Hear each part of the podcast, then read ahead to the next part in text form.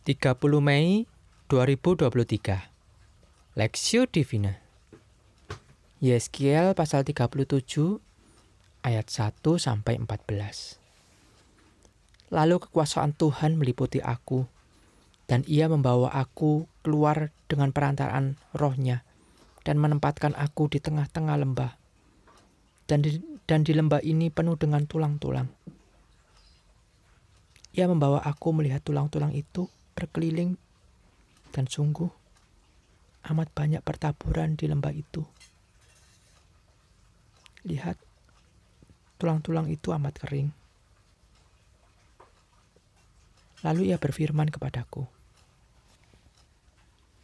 Hai anak manusia, dapatkah tulang-tulang ini dihidupkan kembali? Aku menjawab, Ya Tuhan, ya Tuhan Allah, Engkaulah yang mengetahui. Lalu firmannya kepadaku, Bernubuatlah mengenai tulang-tulang ini dan katakanlah kepadanya, Hai tulang-tulang yang kering, dengar, dengarlah firman Tuhan. Beginilah firman Tuhan Allah kepada tulang-tulang ini Aku memberi nafas hidup di dalammu, supaya kamu hidup kembali. Aku akan memberi, aku akan memberi urat-urat padamu dan menumbuhkan daging padamu. Aku akan menutupi kamu dengan kulit dan memberikan kamu nafas hidup, supaya kamu hidup kembali, dan kamu akan mengetahui bahwa Akulah Tuhan. Lalu aku bernubuat seperti diperintahkan kepadaku. Dan segera sesudah aku bernubuat, kedengar, kedengaranlah suara. Sungguh, suatu suara berderak-derak. Dan tulang-tulang itu bertemu satu sama lain. Sedang aku mengamat-amatinya, lihat, urat-urat ada dan daging tumbuh padanya. Kemudian kulit menutupinya, tetapi mereka belum bernafas. Maka firmanya kepadaku, Bernubuatlah kepada nafas hidup itu. Bernubuatlah, hai anak manusia, dan katakanlah kepada nafas hidup itu, Beginilah firman Tuhan Allah. Hai nafas hidup, datanglah dari keempat penjuru angin, dan berhembuslah ke dalam orang-orang yang terbunuh ini, supaya mereka hidup kembali. Lalu aku bernubuat seperti diperintahkannya kepadaku, dan nafas hidup itu masuk di dalam mereka, sehingga mereka hidup kembali mereka menjajakan kakinya suatu tentara yang sangat besar. Firmannya kepadaku, Hai anak manusia, tulang-tulang ini adalah seluruh kaum Israel. Sungguh, mereka sendiri mengatakan, tulang-tulang kami sudah menjadi kering dan pengharapan kami sudah lenyap. Kami sudah hilang Lalu sebab itu bernubuatlah kepada bernubuatlah dan katakanlah kepada mereka, beginilah firman Tuhan Allah. Sungguh, aku membuka kubur-kuburmu dan membangkitkan kamu, hai umatku, dari dalamnya, dan aku akan membawa kamu ke tanah Israel, dan kamu akan mengetahui bahwa akulah Tuhan. Pada saat aku membuka kubur-kuburmu dan membangkitkan kamu, hai umatku, dari dalamnya. Aku akan memberikan rohku ke dalammu, sehingga kamu hidup kembali, dan aku akan memberikan kamu tinggal di tanahmu, dan kamu akan mengetahui bahwa aku, Tuhan, yang mengatakannya dan membuatnya. Demikianlah firman Tuhan.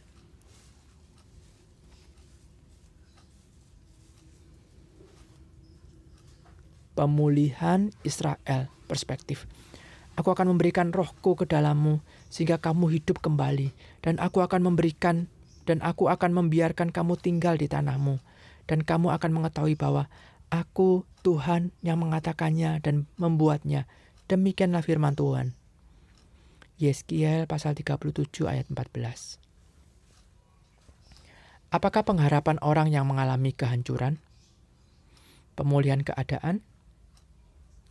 Bagaimana dapat mencapai pemulihan jika dalam kondisi tidak berdaya? Yang tersisa hanyalah keputusasaan dan ketiadaan pengharapan. Inilah kondisi bangsa Israel pada saat di pembuangan Babel. Yeskiel dibawa Tuhan ke suatu tempat yang mengerikan. Lembah yang dipenuhi tulang-tulang ke kering berserakan sebuah gambaran tentang kondisi umat Israel yang sangat terpuruk. Tulang-tulang yang bertaburan menggambarkan kematian dalam suatu peristiwa besar. Lembah tempat tulang-tulang itu menunjukkan suatu tempat yang tidak terhormat, sebab biasanya orang meninggal akan dikuburkan di tempat perkuburan, bukan dibuang di lembah. Tulang-tulang yang berserakan, terlepas dari sendi-sendirinya, terlepas dari sendi-sendinya, menggambarkan kondisi umat Israel yang tercerai-berai. Inilah gambaran umat Israel yang benar-benar tanpa harapan. Mereka tidak akan mampu untuk memulihkan keadaan mereka sendiri. Dalam situasi seperti demikian, Tuhan hadir dan memberikan nubuatan pemulihan bagi bangsa Israel. Tulang-tulang yang berderak, yang bertemu satu sama lain, urat dan daging tumbuh padanya, kemudian kulit menutupinya. Ini adalah gambaran pemulihan umat. Israel akan kembali ke tanah perjanjian. Namun ada pemulihan yang lebih mendasar, yakni pemulihan secara rohani. Dengan diberikannya nafas hidup masuk ke dalam tubuh yang sudah terbentuk. Rohnya akan diberikan dalam hidup mereka sehingga mereka hidup kembali. Ayat 14. Semuanya ini, semuanya itu Tuhan lakukan supaya mereka tahu bahwa Tuhan Allah berdaulat, berkuasa, dan mengasihi mereka. Dan sebagai umatnya, mereka hendaknya hidup taat dan bergantung kepadanya. Saat sedang terpuruk, tidak berpengharapan karena pergumulan hidup yang berat. Ingat, ada Tuhan yang mengasihi. Dan Tuhan yang mau memulihkan kita.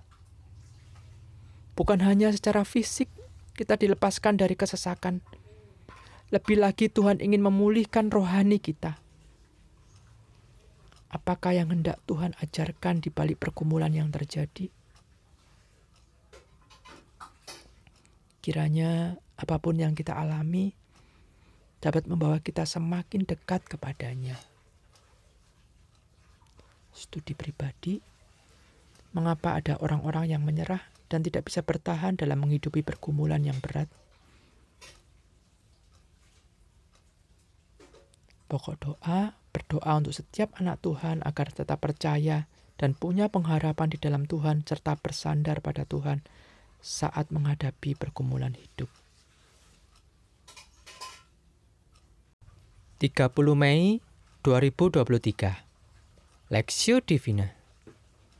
Yeskiel pasal 37 ayat 1 sampai 14 Lalu kekuasaan Tuhan meliputi aku dan ia membawa aku keluar dengan perantaraan rohnya dan menempatkan aku di tengah-tengah lembah.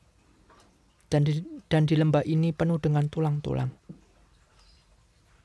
Ia membawa aku melihat tulang-tulang itu berkeliling dan sungguh amat banyak pertaburan di lembah itu.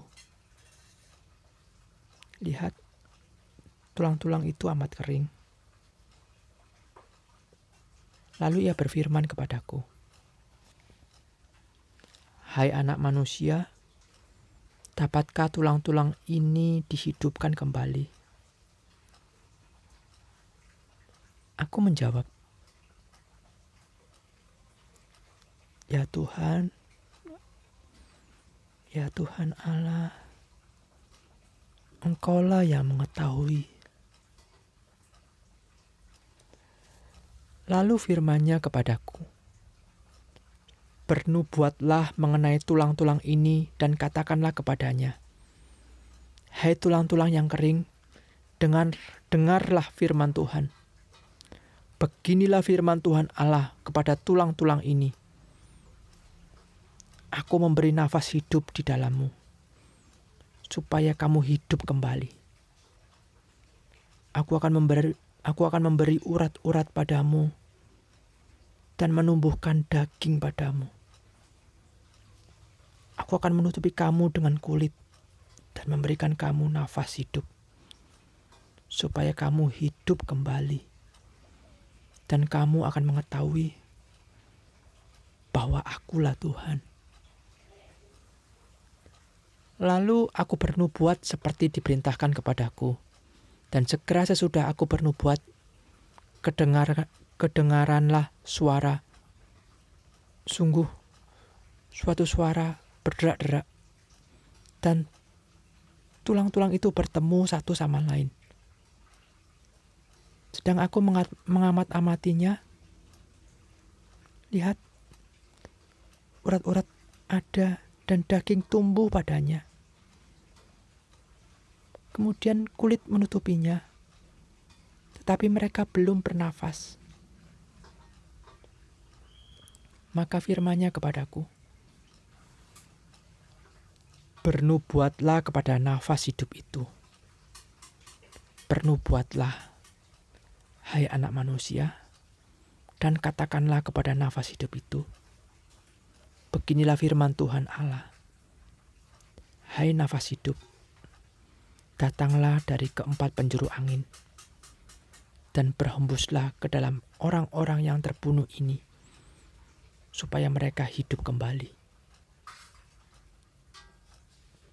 Lalu aku bernubuat seperti diperintahkannya kepadaku.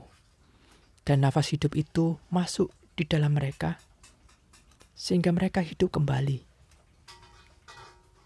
Mereka menjajakan kakinya, suatu tentara yang sangat besar. Firmannya kepadaku, Hai anak manusia, tulang-tulang ini adalah seluruh kaum Israel Sungguh, mereka sendiri mengatakan, "Tulang-tulang kami sudah menjadi kering, dan pengharapan kami sudah lenyap. Kami sudah hilang." Lalu sebab itu bernubuatlah kepada bernubuatlah dan katakanlah kepada mereka, beginilah firman Tuhan Allah. Sungguh, aku membuka kubur-kuburmu dan membangkitkan kamu, hai umatku, dari dalamnya, dan aku akan membawa kamu ke tanah Israel, dan kamu akan mengetahui bahwa akulah Tuhan. Pada saat aku membuka kubur-kuburmu dan membangkitkan kamu, hai umatku, dari dalamnya. Aku akan memberikan rohku ke dalammu, sehingga kamu hidup kembali, dan aku akan memberikan kamu tinggal di tanahmu. Dan kamu akan mengetahui bahwa aku, Tuhan, yang mengatakannya dan membuatnya Demikianlah firman Tuhan.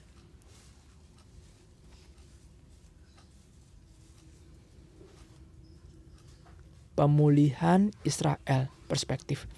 Aku akan memberikan rohku ke dalammu sehingga kamu hidup kembali dan aku akan memberikan dan aku akan membiarkan kamu tinggal di tanahmu dan kamu akan mengetahui bahwa aku Tuhan yang mengatakannya dan membuatnya. Demikianlah firman Tuhan. Yeskiel pasal 37 ayat 14. Apakah pengharapan orang yang mengalami kehancuran? Pemulihan keadaan? Bagaimana dapat mencapai pemulihan jika dalam kondisi tidak berdaya?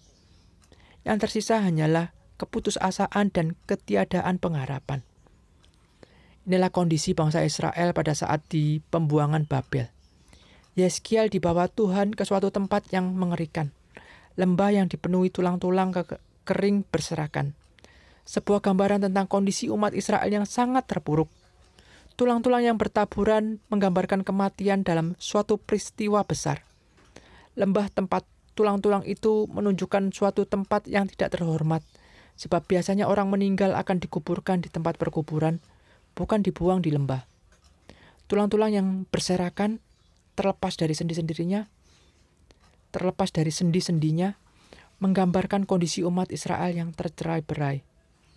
Inilah gambaran umat Israel yang benar-benar tanpa harapan. Mereka tidak akan mampu untuk memulihkan keadaan mereka sendiri. Dalam situasi seperti demikian, Tuhan hadir dan memberikan nubuatan pemulihan bagi bangsa Israel. Tulang-tulang yang berderak, yang bertemu satu sama lain, urat dan daging tumbuh padanya, kemudian kulit menutupinya. Ini adalah gambaran pemulihan umat. Israel akan kembali ke tanah perjanjian. Namun ada pemulihan yang lebih mendasar, yakni pemulihan secara rohani. Dengan diberikannya nafas hidup masuk ke dalam tubuh yang sudah terbentuk. Rohnya akan diberikan dalam hidup mereka sehingga mereka hidup kembali ayat 14. Semuanya ini, semuanya itu Tuhan lakukan supaya mereka tahu bahwa Tuhan Allah berdaulat, berkuasa, dan mengasihi mereka. Dan sebagai umatnya, mereka hendaknya hidup taat dan bergantung kepadanya. Saat sedang terpuruk, tidak berpengharapan, karena pergumulan hidup yang berat. Ingat, ada Tuhan yang mengasihi, dan Tuhan yang mau memulihkan kita. Bukan hanya secara fisik, kita dilepaskan dari kesesakan. Lebih lagi, Tuhan ingin memulihkan rohani kita. Apakah yang hendak Tuhan ajarkan di balik pergumulan yang terjadi? Kiranya apa pun yang kita alami dapat membawa kita semakin dekat kepadanya. Studi pribadi, mengapa ada orang-orang yang menyerah dan tidak bisa bertahan dalam menghidupi pergumulan yang berat?